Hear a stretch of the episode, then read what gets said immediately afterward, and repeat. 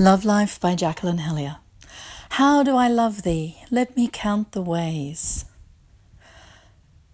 How do I love thee? Let me count the ways. I say it with words of love and affection. I touch you with love and affection. I give you gifts. I spend time with you. I do things for you.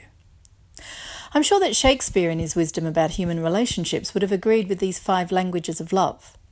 It's actually the modern day author Gary Chapman who came up with them.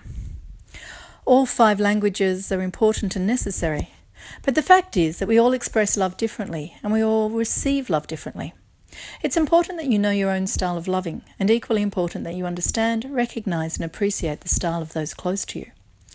If, for instance, your main language of love is words of affection, and your least strong language is doing things, yet your partner is the opposite, then you're going to have problems. You'll be declaring your love with words which will just brush off your partner or even annoy them. Huh, it's just words, it doesn't mean anything. While at the same time, they'll be doing all sorts of things to demonstrate how much they love you, and you won't even notice. And because they're not verbalizing their love for you, then you might not feel loved at all.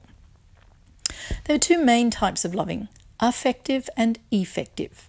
Affective is saying it in words or touch, effective is doing things for the other including giving gifts. Ask yourself which is the most important thing for you to receive from your partner as a sign of their love for you words, touch, gifts, actions, or time?